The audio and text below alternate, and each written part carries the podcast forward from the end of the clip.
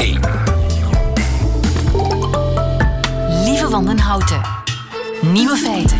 Dag en uh, welkom bij de podcast van Nieuwe Feiten van 15 maart 2021. In het nieuws vandaag dat Memphis twitteren gewoon weer mag.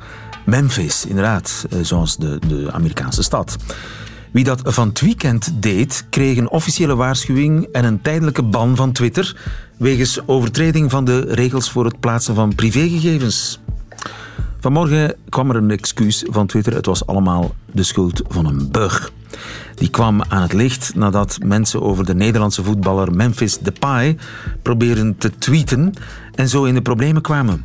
Zijn ploeg Olympique Lyonnais postte gisteren nog een tweet met een foto van de voetballer met de tekst Hey Twitter, mogen we alweer over deze man praten? Maar u kunt dus nu weer rustig twitteren over de hoofdstad van het oude Egypte of over de geboortestad van de rock'n'roll. De andere nieuwe feiten vandaag. In Cambodja is er iemand gestorven aan COVID-19. Voor het eerst in Cambodja. Acht op de tien gesprekken zijn voor een van de deelnemers te lang of te kort. Een beter buikgevoel, dat kunt u leren. En Alex Visorek blikt terug op één jaar corona in Frankrijk. De nieuwe feiten van Johan Terrein, die hoort u in zijn middagjournaal. Veel plezier. Nieuwe feiten. Eén jaar na corona zijn er al meer dan 22.000 Belgen aan het virus gestorven. Weet u hoeveel Cambodianen er al gestorven zijn aan COVID-19? Cambodja is een land met 17 miljoen inwoners. Eén. Goedemiddag, Tineke Kantaert. Goedemiddag. Je bent uh, immunoloog en werkt in een uh, laboratorium in Cambodja. Vorige week uh, zou de allereerste Cambodjaan aan COVID-19 zijn gestorven. Dat klinkt onwaarschijnlijk. Klopt dat ook echt? Uh, ja, wij denken inderdaad dat het echt wel zo is. Het is inderdaad zeer onwaarschijnlijk. Het is onwaarschijnlijk, maar het klopt. Dat betekent dat die cijfers correct worden bijgehouden en correct geteld. Het is niet zo dat er al heel veel COVID-19-doden zijn gevallen in Cambodja die niet zijn geteld. Nee, wij denken van niet. Um, wij hebben bijvoorbeeld geen enkele oversterfte gezien in de ziekenhuizen. En ook geen enkele extra gevallen van uh, longziektes die um, opgenomen zijn op de intensive care units. Dus we denken dat het, uh, het cijfer echt correct is. Nu eh, las ik dat mensen in Cambodja misschien al immuniteit hebben opgebouwd omdat ze daar al eerder met andere coronavirussen in contact zijn gekomen. Kan dat de reden zijn? Dat zou kunnen, maar we hebben daar echter op dit moment nog geen enkel bewijs voor. Wat we wel weten is dat er virussen zeer gelijkaardig aan het coronavirus, dat we die gevonden hebben in vleermuizen, in stalen die we verzameld hebben, meer dan tien jaar geleden. Dus het zou eventueel wel kunnen dat er een soort van kruisreactiviteit geweest is met de bevolking. Er zijn echter ook nog veel andere verklaringen die allemaal samen erdoor hebben geleid dat er hier heel weinig gevallen zijn en dat gelukkig genoeg de eerste dode pas vorige week is gevallen. Ja, en zijn er dan hele strenge maatregelen van kracht in uh, Cambodja om te vermijden dat COVID-19 uh, toeslaat? Ja, inderdaad. Heel snel uh, bij de pandemie, vorig, vorig jaar in maart, hebben ze de grenzen van Cambodja gesloten. Ze hebben heel veel vluchten gecanceld en er was een negatieve coronatest nodig bij het inchecken. Um, er is een heel strenge quarantaine bij aankomst. Dus je moet twee weken verplicht op quarantaine in een hotel. En je moet opnieuw een negatieve coronatest kunnen voorleggen aan het einde van die twee weken voordat je um, het land binnen mag. Ja, en dus die strenge maatregelen die zijn eigenlijk al meteen vorig jaar bij de eerste uitbraken, de eerste berichten dat er een uitbraak was, zijn die ingevoerd, die strenge maatregelen. Ja, inderdaad. De hotelquarantaine is ingevoerd in juni, maar bijvoorbeeld uh, daarvoor was er een, een huisquarantaine, een verplichte huisquarantaine. Uh, en ook negatieve coronatesten van in het begin. Ja. Correct. En uh, mag je dan in, in Cambodja op restaurant? Uh, ja, meestal wel. Dus um, sinds vorig jaar in juni hebben we, ik denk één, twee, twee keer twee weken zijn, um, was er een lockdown. Maar nog zeker niet zo streng als in België. Dus restaurants bijvoorbeeld zijn open gebleven. Um, je mocht nog steeds gaan werken. Samenscholingen zijn wel verboden op die momenten. Soms worden de provinciegrenzen gesloten. Het dragen van maskers is verplicht. Um, maar het gewone leven gaat voor het grootste deel van de tijd gewoon door, zolang er geen gevallen gedetecteerd zijn in de populatie. En als dat wel gebeurt, wat gebeurt er dan? Ja, dan worden bijvoorbeeld de provinciegrenzen gesloten, de scholen worden gesloten, er wordt thuiswerk aanbevolen, geen samenscholingen. Het hangt een beetje af van hoeveel gevallen er tegelijkertijd gedetecteerd worden en of die echt in bepaalde hotspots zijn. En uh, hoe goed de contact tracing in, in, kaart kan brengen waar exact de besmettingen gebeuren. Ja, contact tracing, hoe gaat dat in Cambodja? Met de telefoon. Het, uh, het, uh, de, men wordt opgebeld, men wordt ondervraagd. Ik denk dat het zeer gelijkaardig is in België. Maar interviews gaan altijd naar, het, naar, naar, naar de plaats waar de geïnfecteerde mensen zijn. En zo wordt er um, per geval, per geval opgebouwd uh, welke link er is tussen de gevallen. Was er niet een QR-code? Ja, correct. Maar die is nog maar uh, twee weken geleden ingevoerd. We hebben nu... We, dus het, uh, het, het, jammerlijke geval van, die, van de eerste dode is door uh, een ontsnapping van twee individuen uit de quarantaine. En die hebben ondertussen meer dan 500 mensen geïnfecteerd. En dat is gebeurd half februari. En nu sindsdien, sinds eind februari, hebben we inderdaad een QR-code die we moeten scannen um, bij, als je een restaurant binnengaat, als je een winkel binnengaat.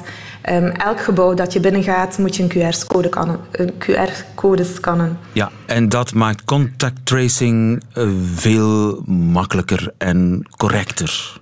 Inderdaad, maar dat is nog maar twee weken. Dus daarvoor werd de contact tracing gedaan op de oude klassieke manier. En dat is tot nu toe eigenlijk altijd al voldoende gebleken. Ja.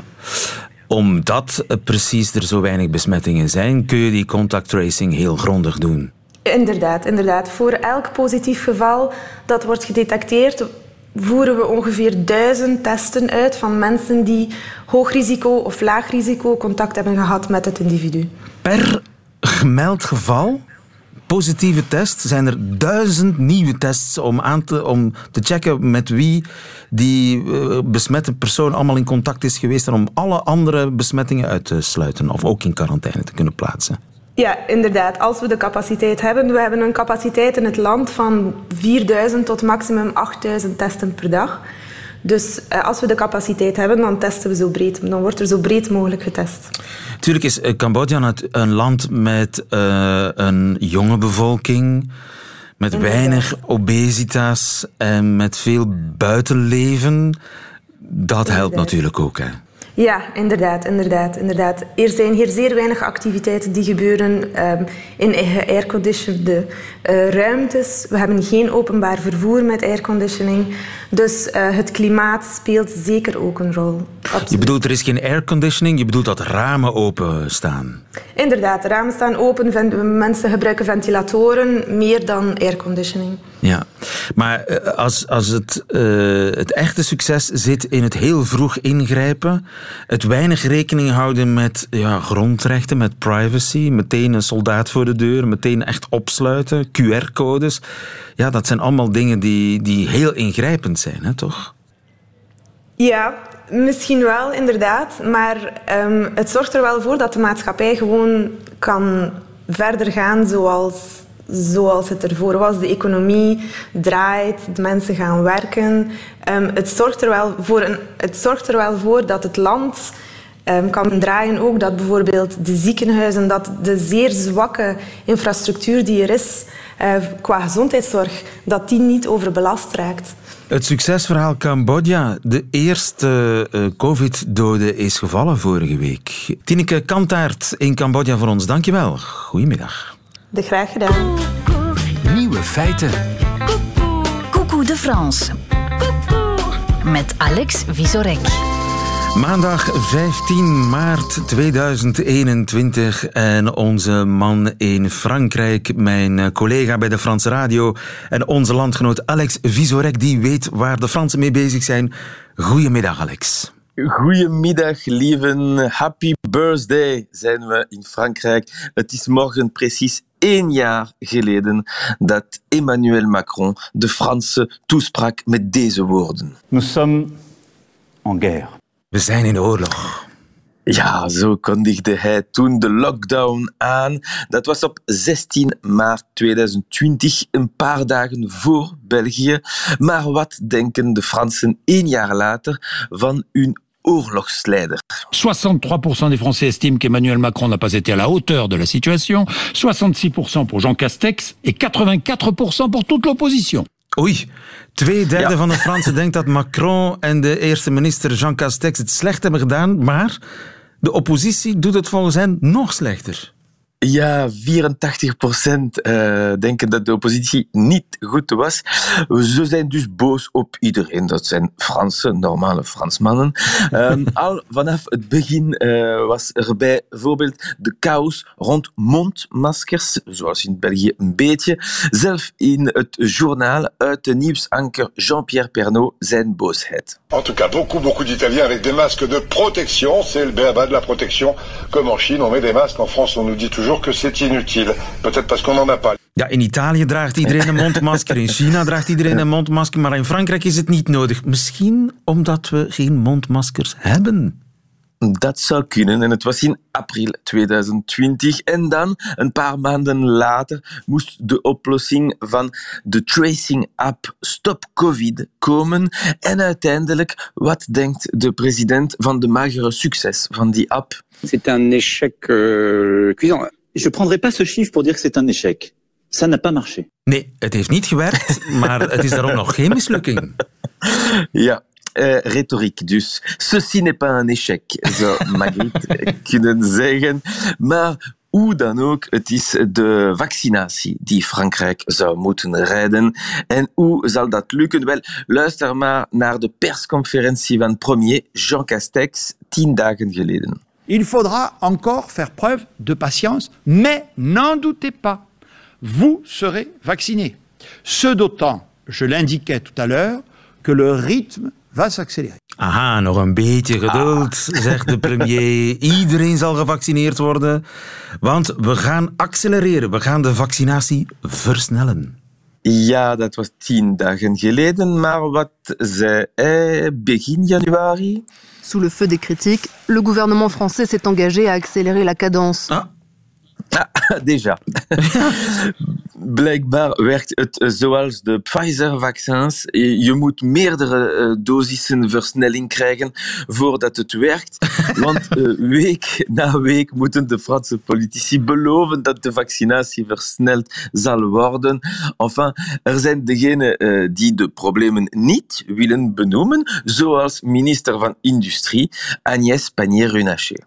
Mais quel retard Aucun retard? Il y a eu aucun retard dans les livraisons? Non. Quel retard? Maar welke vertraging? Quel retard? Quel retard? uh, of de premier zelfs, die vorige week niet doorhad dat er een microfoon in de buurt was tijdens een gesprek met een collega. Cette semaine, la semaine prochaine, ça monte, mais alors à partir, alors si on n'est pas emmerdé par les labos. Si on n'est pas emmerdé par les labos.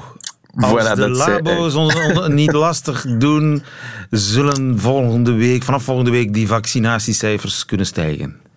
Enfin, espérons. Het is uh, de schuld van de labo's dus, uh, tenzij we de minister van Buitenlandse Zaken, Jean-Yves Le Drian, mogen geloven. Pour éviter la diffusion du vaccin. Le sujet, c'est d'éviter la diffusion du vaccin. Du virus.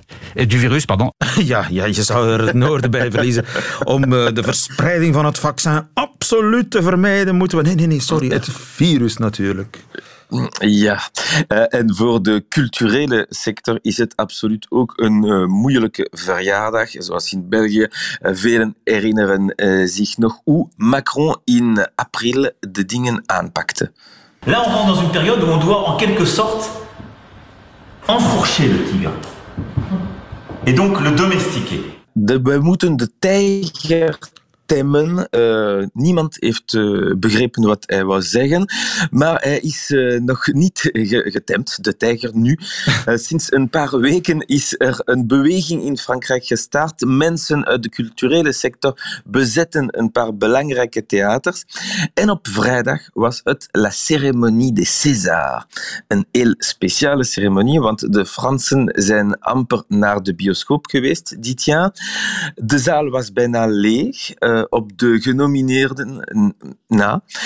En de minister van Cultuur, Roselyne Bachelot, uh, die aanwezig was, wou liever in de loge en niet in het publiek gaan zitten. Misschien omdat ze wist dat er veel over haar gesproken zou worden. Et la ministre non plus, elle n'a pas rien fait. Madame Bachelot, vous sortez un livre en prévente sur Amazon, 18 euros, Ma vie en rose, dans laquelle vous donnez votre recette de pâte au gorgonzola.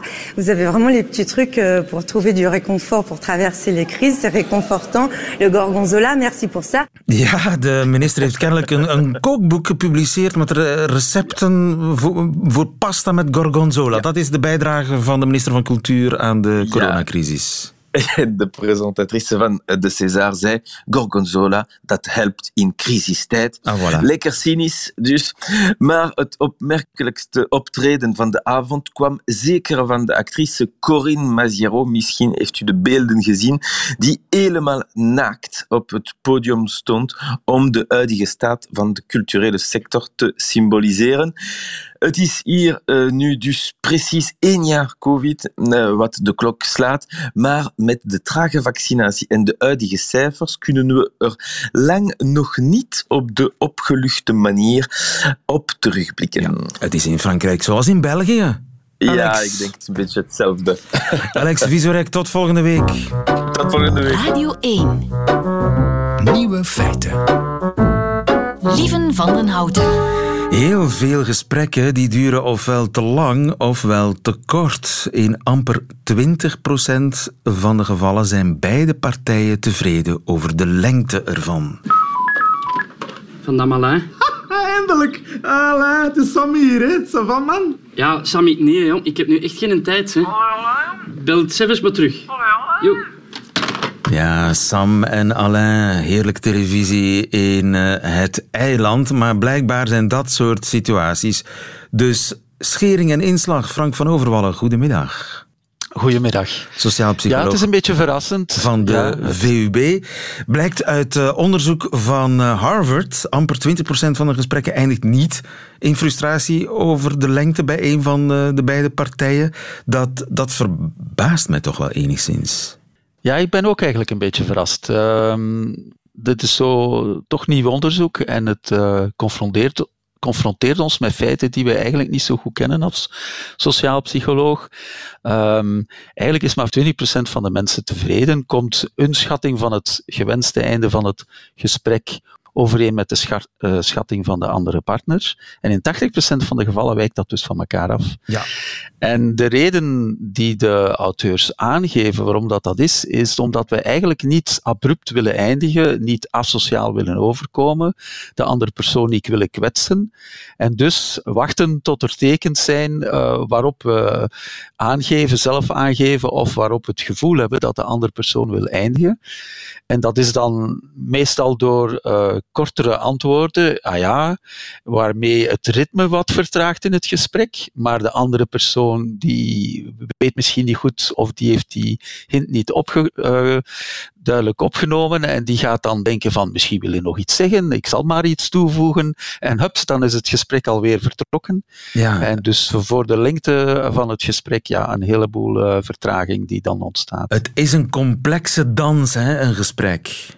Ja, het begin is vrij gemakkelijk, iets wat we automatisch aanleren, uh, wat vrij gemakkelijk gaat. Er zijn een paar stopwoordjes natuurlijk, heb ik u al eerder gezien voor een vreemdeling, of uh, het mooi weer vandaag. Het gesprek start onmiddellijk, je pikt in op wat de andere partner zegt.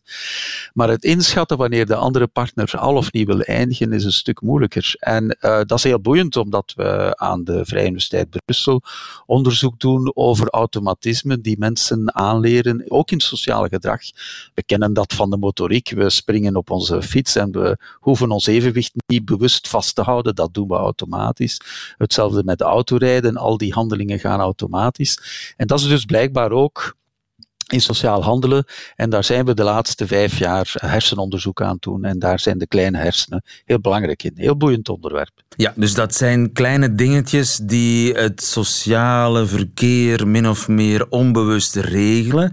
Maar dus in, in gesprekken bij de koffiemachine, bij de Haag of gewoon telefoongesprekken, gaat het toch in 80% van de gevallen mis. Waar gaat het mis? Wel, mensen moeten dus eigenlijk de gedachten lezen van de andere persoon. Inschatten wanneer wil die nu stoppen of niet. En dat zie je natuurlijk aan de, dat hoor je aan de tonatie van de stem. Die gaat een beetje naar beneden aan de dingen die ze zeggen, het ritme dat wat vertraagt. Maar dat kan even goed betekenen dat uw gesprekspartner aan iets anders denkt en eventjes zijn gedachten ordent. Dus er zijn verschillende uh, interpretaties mogelijk en daar loopt het wat mis. Ja, dus maar wat de, de, mensen, de hint alles... eigenlijk van degene die het gesprek wil afronden die hints worden niet opgepikt. Want een gesprek eindigt nooit abrupt. In de laatste fase gaat alles iemand zeggen: Oké dan, allee, goed zo. zo van die, van die, van die, van die ja, sleutelwoordjes om aan te geven: het einde van het gesprek is in zicht. En dat kun je dus ook doen door, door nauwelijks nog iets te zeggen, weinig in te pikken. Ja, inderdaad. De rug omdraaien is zeer onbeleefd, dat doen we dan niet. Um, maar inderdaad, dat, we pikken dat niet op en we wachten nog eventjes om de gesprekspartner toe te laten van ook te eindigen. Maar die wil misschien dan plots iets zeggen en, en ja, zo blijft het voortkabbelen. Hè? Dus hoe lossen we dat op? Wel, er zijn situaties waar dat formeel opgelost wordt. In vergaderingen is er een agenda en dan weet je, het laatste punt is de varia. Iedereen heeft zijn zeg gehad. De voorzitter zegt dank u wel en uh, hier eindigt de vergadering. Of bij de bakker. We kopen ons brood, we hebben het over het uh, mooie weer. Een, eenmaal dat we het brood in de handen hebben, dan zeggen we dank u wel en vertrekken we. Ja. Dat zijn heel simpele situaties. Maar die andere natuurlijk, zijn veel moeilijker. Um, ik dat zou moet zeggen, iedere keer weer uh, uitgevonden worden. Bijvoorbeeld, hè, ja. een, een, een, mensen komen op bezoek uh, voor een etentje. Uh, de, de, de koffie is achter de rug. en ze vertrekken maar ze niet. vertrekken niet. ja, je wou nog andere dingen doen, inderdaad. Dat zijn, dat zijn typische ja. situaties, hè? Ja, um, nogthans, kan je aangeven op voorhand, uh, zeggen van, als iemand belt bijvoorbeeld en je wordt gestoord, je zegt het kan eventjes, maar ik heb maar vijf minuutjes tijd, want straks heb ik een meeting. Ja. Dat geeft al een stukje aan dat je misschien op een bepaald moment zegt, sorry, sorry, nu moet ik afbreken, want ik ben al te laat voor mijn meeting. En dan accepteren de mensen dat wel. Ja, ja. Hetzelfde met uh, familieafspraken. Als je zegt, het duurt van dan tot dan, dan weet je in je hoofd, ja, uh, opa en zoveel, of onkel dit, die heeft nog zoveel tijd meer nodig, maar we zetten het alleszins vroeg genoeg. Er zijn culturen waarin dat normaal is, hè? dat je zegt het feest duurt van dan tot dan. In sommige landen is dat heel normaal. Hè? In, in België heeft dat iets ja, boertigs om te zeggen. Het feest stopt om. Ja, in onze Bourgondische cultuur moeten we het wel een beetje het moet uitlopen. tijd overlaten. Het moet het. Moet uitlopen. Ja, maar we mogen wel een einduur zetten. Dat wordt wel geaccepteerd. Maar we moeten ook accepteren dat mensen nog een beetje blijven hangen. Ja. Dus uh, iets alerter zijn voor signalen dat de ander het gesprek lang genoeg vindt. Vindt u dit gesprek ongeveer lang genoeg, meneer Van Overwallen? Dat zal van de luisteraars afhangen, denk ik, of ze het uh, nog boeiend vinden of niet. In ieder geval, amper 20% van de gesprekken zijn uh, precies lang genoeg. Volgens ja? de beide partijen. En dat is toch wel een, uh, een, een vaststelling om even over na te denken. Frank van Overwallen, dankjewel. Goedemiddag. Goedemiddag. Nieuwe feiten. Er zijn dingen die je op school niet kunt leren. Intuïtie bijvoorbeeld, buikgevoel, dat heb je of dat heb je niet. Tenminste, dat is wat ik denk met mijn buikgevoel. Maar volgens professor Wim de Nijs klopt dat niet. Intuïtie kun je namelijk trainen. Goedemiddag, professor. Hallo, dag lieve. Wim de Nijs, professor eh, psychologie aan de Sorbonne in Parijs. Intuïtie, dat is een gevaarlijk woord, hè? want het doet een beetje denken aan waarzeggerij, helderziendheid, zesde zintuig. Wat is dat eigenlijk, intuïtie?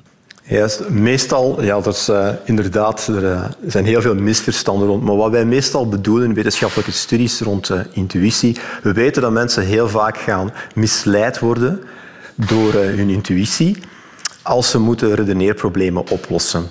bijvoorbeeld een klassiek voorbeeldje is het voorbeeld van het lelieblad. Je hebt in een vijver uh, een lelieplant en die verdubbelt elke dag in oppervlakte. Ja. Na 30 dagen heeft die plant de hele oppervlakte van de vijver bedekt. De vraag is dan, na hoeveel tijd is de helft van de oppervlakte van de, de vijver bedekt?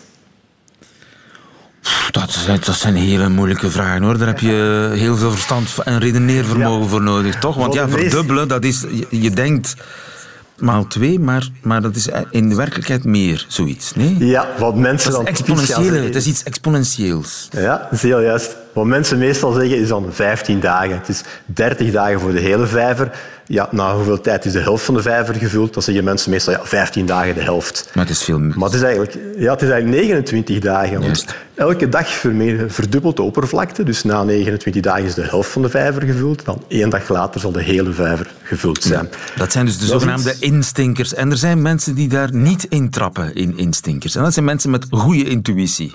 Ja, dat hebben we in vorig onderzoek al uh, onderzocht en dat, dat, blijkt inderdaad zo te zijn. De mensen die uh, die problemen goed oplossen, meestal intuïtief de juiste oplossing geven. En intuïtief, daarmee bedoel je dat ze daar niet over diep nagedacht hebben, dat ze geen berekeningen hebben zitten maken, dat ze ja. geen bewuste redenering hebben gemaakt? Ja, wat we meestal doen, heel concreet, is we vragen mensen, we geven die dat soort probleempjes en we vragen hen twee antwoorden te geven. Een eerste antwoord moeten ze zo snel als ze kunnen geven, gewoon een eerste indruk, een eerste gedacht, zeg maar. En nadien krijgen ze dan meer tijd om diep te gaan nadenken over dat probleem, zolang als ze willen. En we, maken dan, we proberen ervoor te zorgen dat mensen dat eerste antwoord dat ze gaan geven, dat dat inderdaad intuïtief is, dat mensen niet stiekem er toch wel langer gaan over nadenken.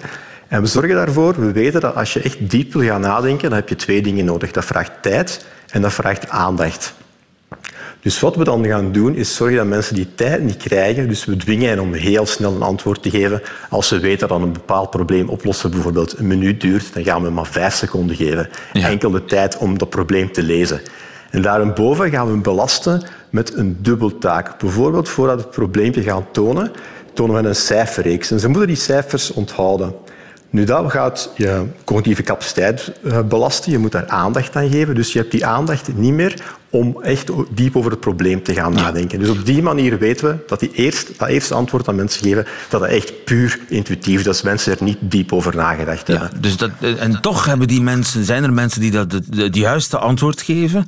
En dat zijn mensen die onbewust kunnen nadenken. Die denken zonder te denken eigenlijk. Ja, dus in vorig onderzoek hebben we dat al aangetoond dat mensen, vooral mensen die hoog IQ, heel veel cognitieve capaciteit, dat we bij die mensen zien dat het eerste antwoord dat ze geven, dus een eerste intuïtief antwoord, meestal juist is. Wat we hier in de nieuwe studie willen gaan doen, is eens gaan kijken of we dat kunnen gaan trainen. Ja. Juist intuïtief redeneren. Want er zijn wel een aantal studies die de afgelopen jaar hebben aangetoond dat je mensen wel kan beter laten redeneren. Je kunt mensen leren redeneren. Dat kun je ook op ja. school leren natuurlijk. Dat, ja. is, een, dat is een vak. Maar mm -hmm. is intuïtie dan ook een vak? Is dat supersnelle denken zonder te denken, dat buikgevoel dat toch goed zit, kun je dat ook trainen? Wel, dat hadden we met deze nieuwe studie graag nagaan. Want die, de vorige studie stond eigenlijk aan van, ja, je kan mensen wel trainen, ze doen het wel beter, maar de aard van het training-effect was niet duidelijk. Dus we wisten niet eens waarom gaan mensen het nu beter doen klassieke idee wat de meeste academici uh, aannemen, is dat wel nadat je mensen getraind hebt, je hebt het probleem uitgelegd, dan gaan ze dieper gaan over nadenken. Dan gaan ze inzien, ja, wacht eens, mijn eerste intuïtief aanvoel was niet juist, ik moet dat hier gaan verbeteren. Het is niet 15 dagen, het is 29 dagen, bijvoorbeeld. Dat is een mogelijkheid, maar in theorie zou het ook kunnen zijn dat eens dat je het probleem snapt, je hebt die uitleg gekregen, weet, ah ja, natuurlijk, dat moet ik doen, op die manier moet ik het oplossen, dat dan meteen je eerste intuïtieve indruk ook gaat juist zijn, dat je niet meer een fout intuïtie gaat genereren, maar je meteen juist gaat doen. ook voor andere instinkers, zeg maar. Ja, we hebben dat voor een, een aantal van die klassieke instinkers uh, getest. En de manier waarop we dat doen is, mensen krijgen eerst, gaan we een testen met dat paradigma waar ze twee antwoorden moeten geven. Dus eerst zo snel mogelijk, nadien mogen ze nadenken. Dan krijgen ze een training, wordt hun het probleem kort uitgelegd. En dan gaan we een weer testen. En wat we dan zien is dat na die training mensen effectief dat hun eerste intuïtieve antwoord, dus die eerste indruk, juist is. Dus die training blijkt wel een effect te hebben op het juiste intuïties genereren. Ja.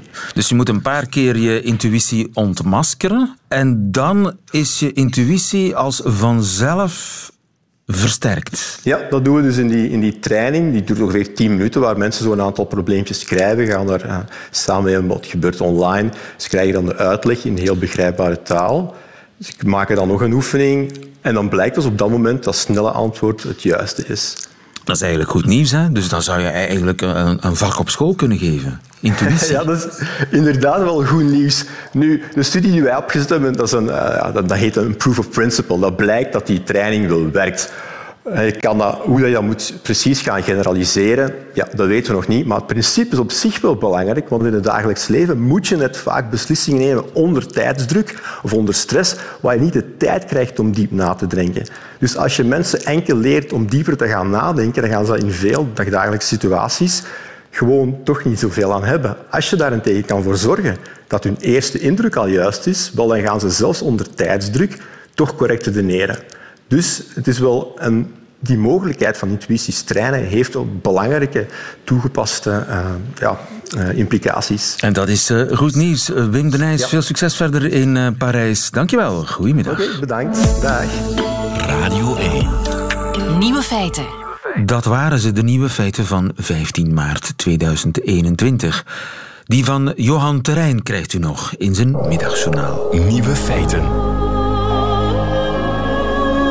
Middagjournaal. Beste luisteraar. Als je een takeaway hamburgertent binnenkomt en je handen ontsmet aan de mayonaisepomp, dan weet je dat die pandemie te lang zit te duren. Ondertussen is het een jaar en een week geleden dat ik mijn moeder nog heb geknuffeld. Ik heb het netjes bijgehouden. Och, wat is een jaar aan het einde van een mensenleven, hoor ik mezelf nu cynisch denken. De grootste intimiteit die ik kon ervaren rond de dood van mijn vader was misschien wel een boek schrijven in zijn nagedachtenis. Het uur blauw ligt in de boekhandel vandaag, maar ik mocht het boek vorige week al uitvoerig knuffelen. Als een wild dier liet ik mijn neus tussen de bladeren snuiven.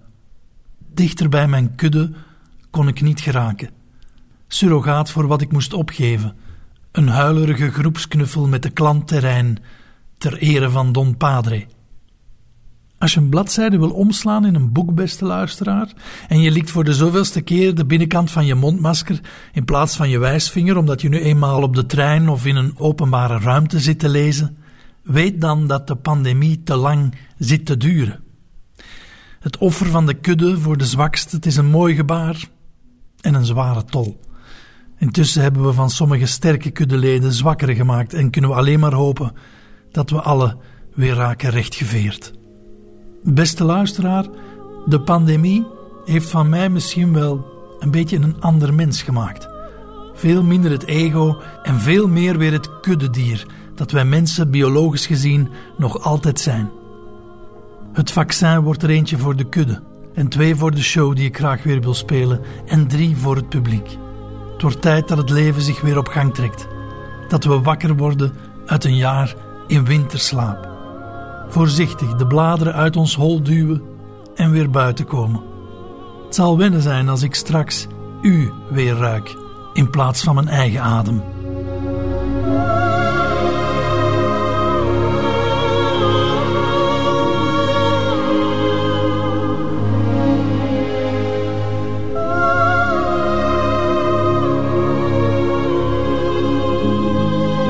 Middagjournaal met Johan Terrein. Einde van deze podcast. Hoort u liever de volledige uitzending van Nieuwe Feiten? Dat wil zeggen met de muziek erbij.